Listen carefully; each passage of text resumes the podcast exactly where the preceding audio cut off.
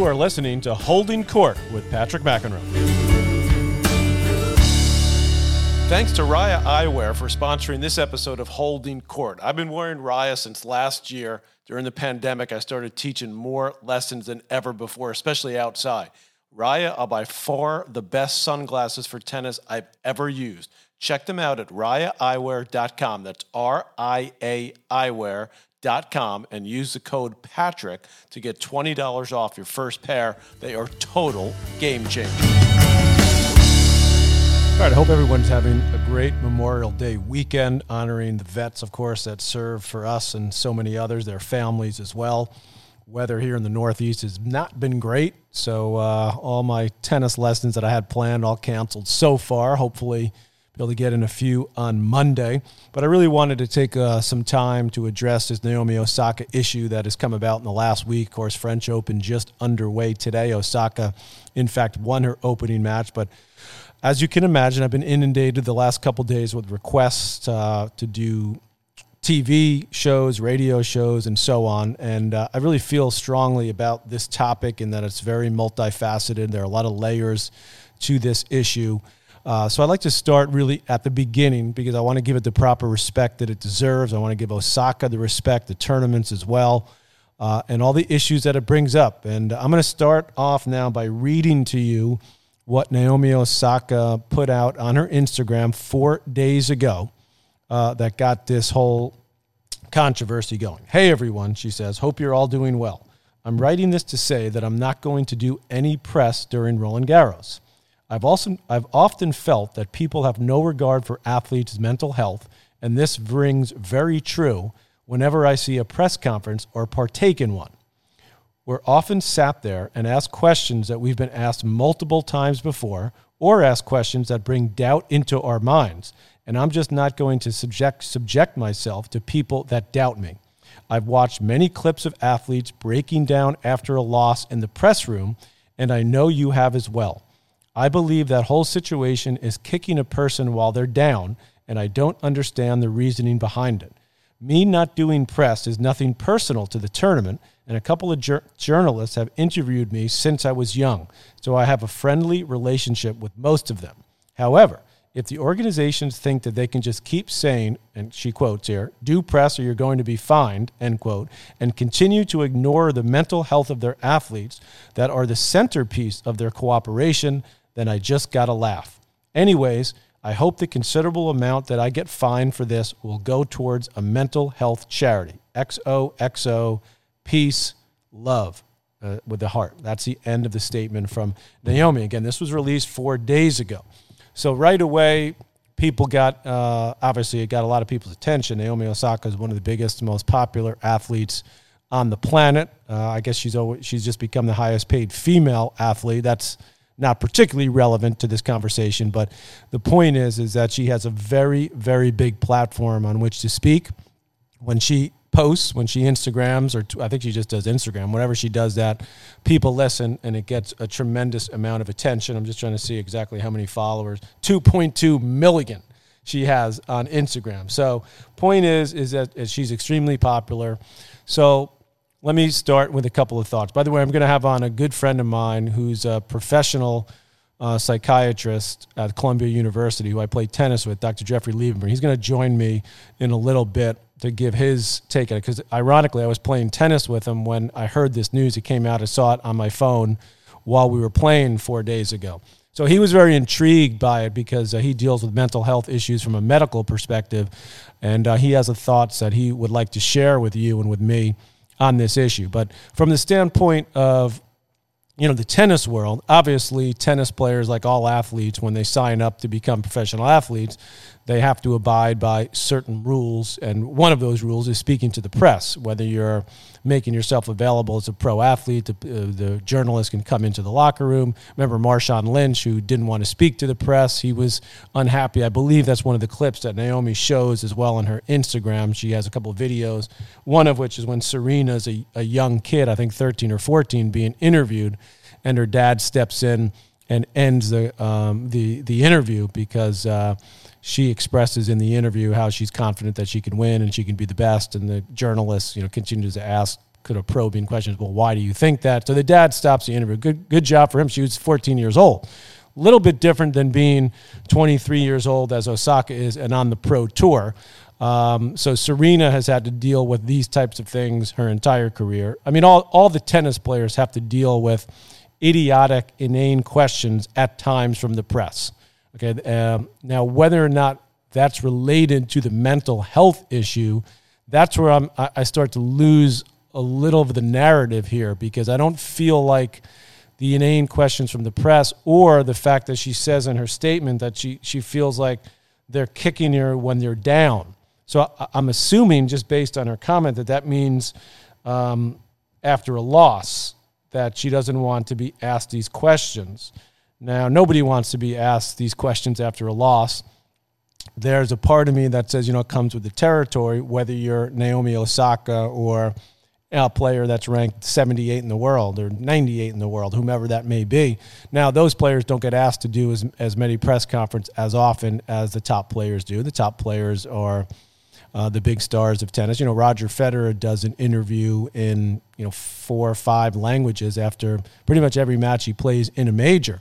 Uh, Rafael Nadal had some interesting comments over the last couple of days, uh, saying you know he certainly understands the mental health issue of where Naomi is coming from, and that does need to be addressed uh, at a different level. I think at a higher level. And I, by the way, give Naomi a huge amount of credit for putting this issue out there, and it takes some take some balls to do that uh, right before a Grand Slam tournament when you are such a huge, huge star in the game. You know, if a player, again, if Patrick McEnroe, when I was playing, uh, said that, nobody would care.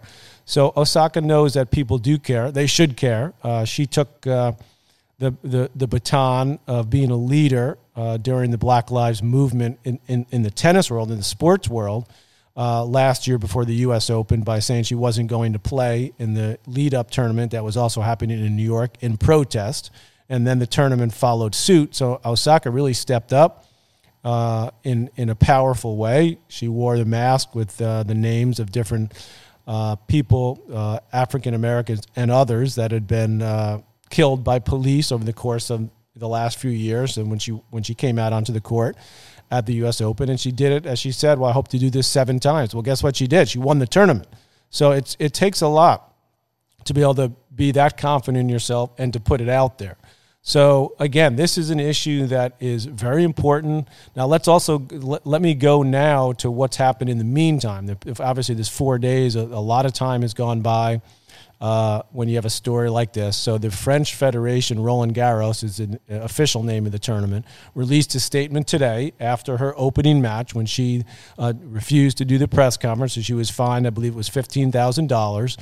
And in no uncertain terms, uh, Roland Garros, in addition to the other three majors, okay, that's the Australian Open, Wimbledon, and the U.S. Open, all agreed to sign on to this statement, which is a pretty powerful move for them to do this quickly essentially saying that they understand why Osaka is bringing this to the table. They want to discuss the mental health issue with her. In fact, they've reached out to her over the course of the last few days, but apparently, according to their statement, she nor her team has responded in any way. So they clearly felt. Uh, as she was playing her first match, that they, they had to release some sort of statement. I thought the statement was was pretty good up until the point where they said she could be disqualified from this tournament or from future tournaments down the road. Now, we in the tennis world know that that could happen, but I didn't think it was the right move for the tournament to put that in black and white in their immediate first statement that they released uh, regarding this situation. I think they could have said pretty much all they said, which is that obviously they, the, the tour and the tournaments have to look out for the promotion of the game, the good of the game. This is what all players have to do when they sign up. So you can't single out one player and pl- have one player play by different rules than the rest of the field. I don't think that's why Osaka is doing it. By the way, I think she's doing it to bring this this issue to the forefront. But again, the wording of her st- initial statement makes it a little bit unclear. It makes it sound like I just don't want to talk to the press when I don't feel like it. Um, if she's got some mental health issues, the tour said, and the Roland Garros tournament said, we, we have resources, we, we're willing to help. Uh, we've reached out to her team. And I think they would do that, by the way, for any player Uh, regardless of the level they're at, if they have some mental health issues, that that's part of what you do. You're sort of the employer. It's a little bit different than being in a team sport when you actually your check is signed by the team. The team then has to play by the NBA rules or the NFL rules, wherever it may be. Tennis is a little bit different. You're an independent contractor. You can sort of do what you want, right? But when you get asked, when you decide to play in these tournaments when you sign up for the tournament, you abide by the rules of the tournament. One of them being you have to speak to do a press conference if asked after each of your matches, win or lose. So there's a lot of layers to this. Uh, I want to dig deeper, and momentarily I'm going to bring on my good friend Dr. Jeffrey Lieberman, and we'll hear his side from the mental health perspective. This episode is being brought to you by Ria Eyewear. Over the last few years, a growing concern of mine has been the long term effects of overexposure to UV rays from my extended time on court in the sun, you know, following that little yellow ball all over the globe. Well, I was also just tired of squinting on sunny days, but my fear was always that wearing sunglasses to protect my eyes would affect the way I hit the ball. Well, last year, especially during the pandemic last summer, I came across Ria, and I'm so, so glad that I did. Ria is changing the way tennis players see the game and protect their most important performance asset, their vision. All of their eyewear is handcrafted in Italy and built specifically to enhance ball contrast and provide protection from those harmful UV rays. There's no question that they help me see the ball better, they relax my eyes in the sun, and they've become an essential part of my tennis experience. Check them out at riaeyewear.com. That's R I A eyewear.com. Use the code Patrick to get $20 off your first pair. I promise you will love these sunglasses. All right, I'm now very happy to be joined by uh, my good buddy who I've gotten to know very well on the tennis courts as we played uh, tennis together quite often.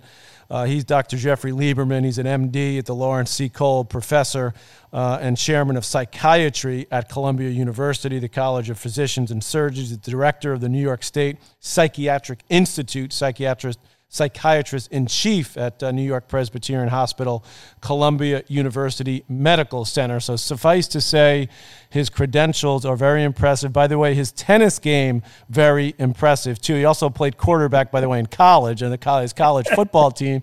So, you and I have gotten to know each other well, Doctor. And in fact, when we, it was when we were playing together, earlier this week that my phone started blowing up. I know I'm not supposed to be looking at my phone when we're playing together, by the way, but I'm looking and seeing this Osaka store and this statement that she released, which I've already repeated for the listeners of the podcast, Dr. Lieberman. But right away, when I mentioned it to you, you, you had a reaction to me that was one of a professional, and I, I thought very interesting. So please tell me now that you've had a few days to mull this over, your reaction to this story in this world of tennis.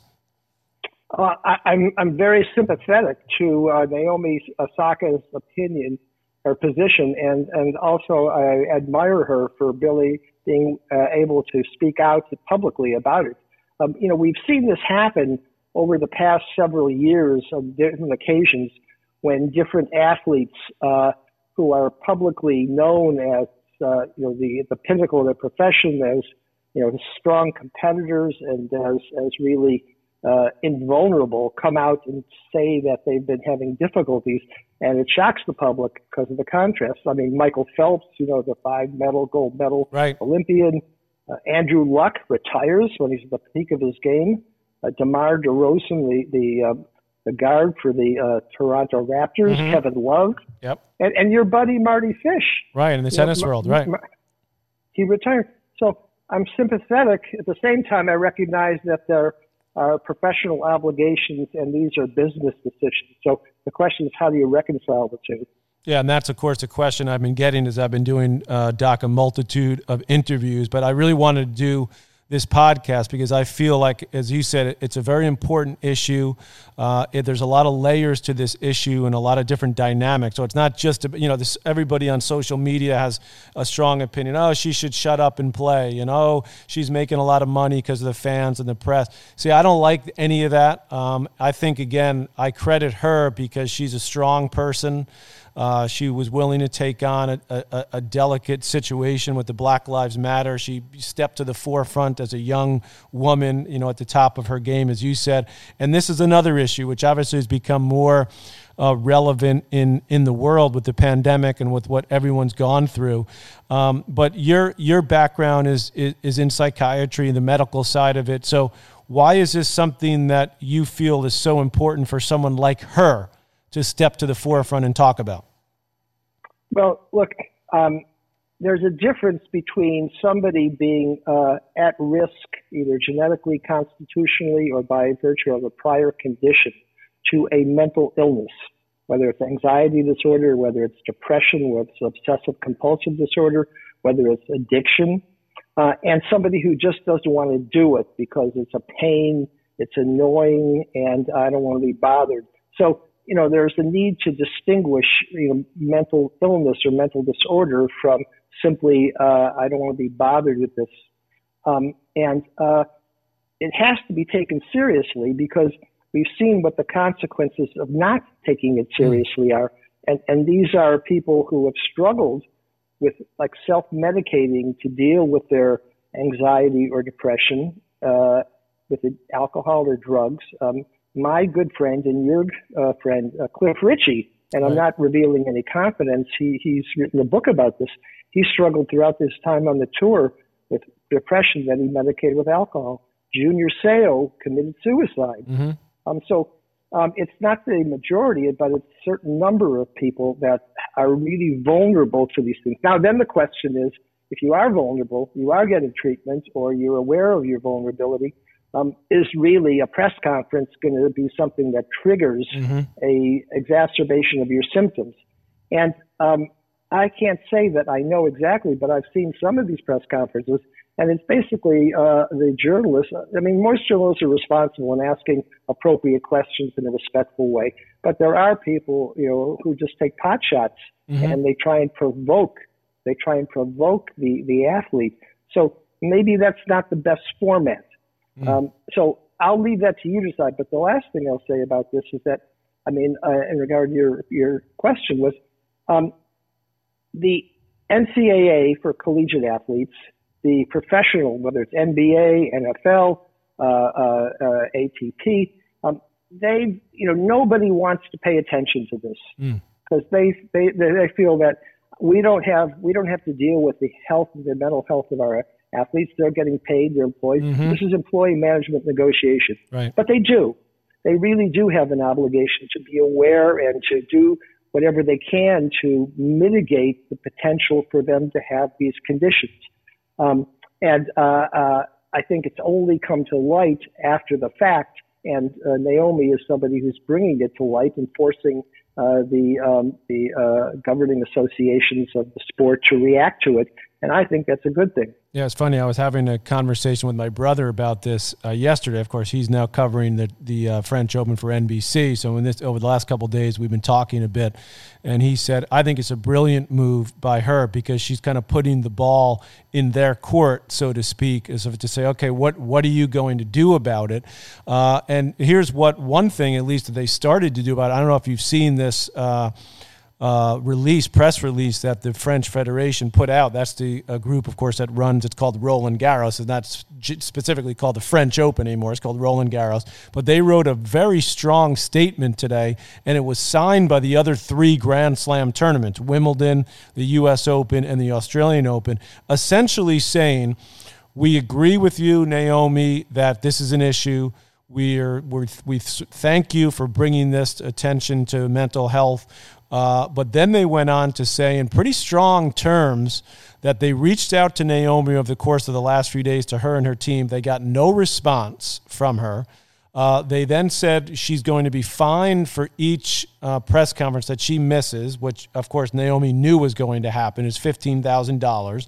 But then what, what's really shocked me was they then said they sort of threw out the threat that they could disqualify her from the tournament from this tournament or from in other words that the, the transgressions if they continue that the punishment they have the right to make the punishment more than just a fine every day. I thought that was a little too far. I understood pretty much all they said doc in their in their statement but i thought that wasn't quite maybe sensitive enough to the situation to like let's let's put a statement out there but let's not threaten you know one any player obviously any player but she's Naomi Osaka so she's one of the biggest players in the sport especially now. I thought that was going a little bit too far. What do you say to that? That's really heavy-handed and uh, uh, talk about um, you know diplomatic and political appearance, diplomatic political appearance, they really played that one bad. That's like when I go to Congress and I testify before Congress about mental illness, and you get some kind of, uh, you know, uh, in, ignorant uh, con- uh, congressman who says, "Oh, what's this stuff about you know depression, anxiety, suicide?" I mean, just suck it up. You know, right?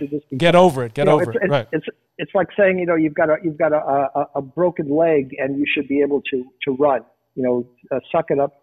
Um, you know, they handled it wrong. Uh, I think th- there should be some kind of accommodation that should be achievable, but it is opening up a big, uh, mm-hmm. you know, can of worms because this is not easy. For example, um, what do you do with disabilities? So, for example, suppose uh, a, a tennis player uh, had a problem with stuttering, mm-hmm. or uh, I, am not sure how familiar you are with Tourette syndrome, but I Tourette am. syndrome yes, I, condition. Actually, I know a few tennis players that actually had it, where you have like sort of a tic, you sort of a, a move with you that is uncontrollable, right? That's right, and and in, in in the more severe forms, you have something called coprolalia, where in addition to having motor tics, you have verbal tics, meaning you shout things out involuntarily mm. mm-hmm. and often uh, using obscene words. Right. Um, so, it, what if you had some kind of disability? Do you make accommodation for that? So, I think you know their response to her by saying, "Oh yeah, uh, we, we're sympathetic to this, but," and then coming down on, "We're going to disqualify you if you don't comply." Uh, that's heavy-handed, and there should be some way of reaching an accommodation. But uh, on the whole, I think what it does, well, first of all, another thing is that by Naomi doing this, which, as your brother said, I think is courageous and smart in one sense, it could backfire in another sense. Because even if she doesn't do the post match press conferences, now this is focusing, focusing more press attention on her than ever. Mm-hmm. Yeah, not to mention, and, and you know, part of my I mean, disagreement's a wrong word, but I think the, the, the way she go, went about this could have been, she could have handled it a little more delicately, maybe understanding what the fallout would be. Now, maybe she didn't, but I think she's also putting a lot of the other players in kind of a tough spot in that they're going to have to answer all these questions when they go into their press conferences, particularly the, the big name stars uh, are going to get inundated with questions about it. And, and I think you know they understand obviously what Naomi is trying to do, but it's sort of putting them, you know, it's kind of putting your coworkers in a in a tough spot. Uh, at the same time, you know what the tour is trying to do and the big tournaments are trying to say is, wait a second, we can't let this be, you know, get out of control. You know, in other words, we can't let, uh, you know, I don't think I'd be I'd be shocked if other players said I don't want to do the press conference because uh, you know like you like you said earlier like you just don't feel like it or you're having a bad day. That's different than a real obviously a real mental health issue. What do you say? And this is my last question because I know you've got plans you've got to get to Doc. But what what do you say to the following?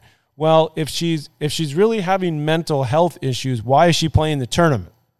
Like, is it, do you separate that as a as a as a professional person from the you know in other words the competing and walking out onto center stage at a grand slam with the press conference. Like how do you how do you correlate those two things? Like why is one different than the other? Or is it? Well i, I think the mental health conditions are things that she's prone to. Uh, maybe she's experiencing some uh, uh, increase in her symptoms or acute uh, exacerbation. But um, you know like when you're sick you try and play through you mm-hmm. know, if, if you if you have a uh, if you wake up and you you've eaten bad some bad food or you have a cold or something, you know, you'll try and play through. So she'll try and tough it out and play through. I think what she's saying is that um, this is something which is a trigger for me.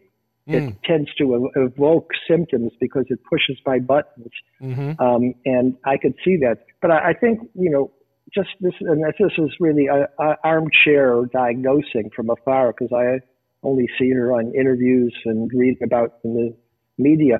Um, I think she's somebody who we've seen who's been refreshing in her candor and in her kind of naivete. Right. Uh, and she says things that you don't usually hear players say in mm-hmm. admitting, oh, I feel so anxious. I don't know what to say. Uh, I've never been this, uh, you know, uh, people have never paid some attention. She says these things in this refreshing naivete, but um, her naivete was really uh, misguided in the sense that you don't announce to the uh, organizers of the French Open or Roland Garros that you're not going to do a press conference by a tweet. I mean, right. That, you know, right. you, you have you have your your agent or somebody reach out to them and express in a responsible way what your con- concern is and what your request is. Um, doing it that way, she invited trouble, and mm-hmm. uh, unfortunately, she got it. Well, by the way, Dr. Jeffrey Lieberman, who's joining me now, has won a multitude of awards. One of them, though, is a research award from the National Alliance on Mental Illness. So I appreciate you coming on with me at such short notice, Doc. And just please tell the listeners here, because I've, I've done a little background myself, but I'm, I'm, I'm not the professional that you are. Where should people go? if they have a mental health issue? Do you have a website? Do you have a place where they could go to get some help if they need it? Well, um, you know, there are many sources of information. The NIH, NIMH has a website which talks about all the different signs of mental illness. The National Alliance of the Mentally Ill is the leading kind of advocacy organization. Uh, and the websites of the medical schools mm-hmm. in your uh, area are good places to go for information also and, and as sources of referral. But um, my advice to people, and particularly at the time of COVID, when people have been experiencing such stress from the multitude of things, is that if you think something's off, either with you or with a loved one, uh, uh, don't tiptoe around it. Mm-hmm. Don't be afraid to ask questions, and don't be afraid to seek help. It's better to err on the side of caution. Great. Well, thank you, Dr. Lieberman, for joining me. I look forward to our next uh, time on the courts. I need you to keep hitting through that forehand, okay? Stay down and crush that ball. No more of those sounds, those lobs. You know, that's not going to push me back enough. Okay, sounds good, Patrick. Thank right, you. Thank you, Dr. Lieberman. Have a good rest of the weekend. Take care. Yep, take care. Bye bye. You too. Bye. Holding Court with Patrick McEnroe is powered by Mudhouse Media.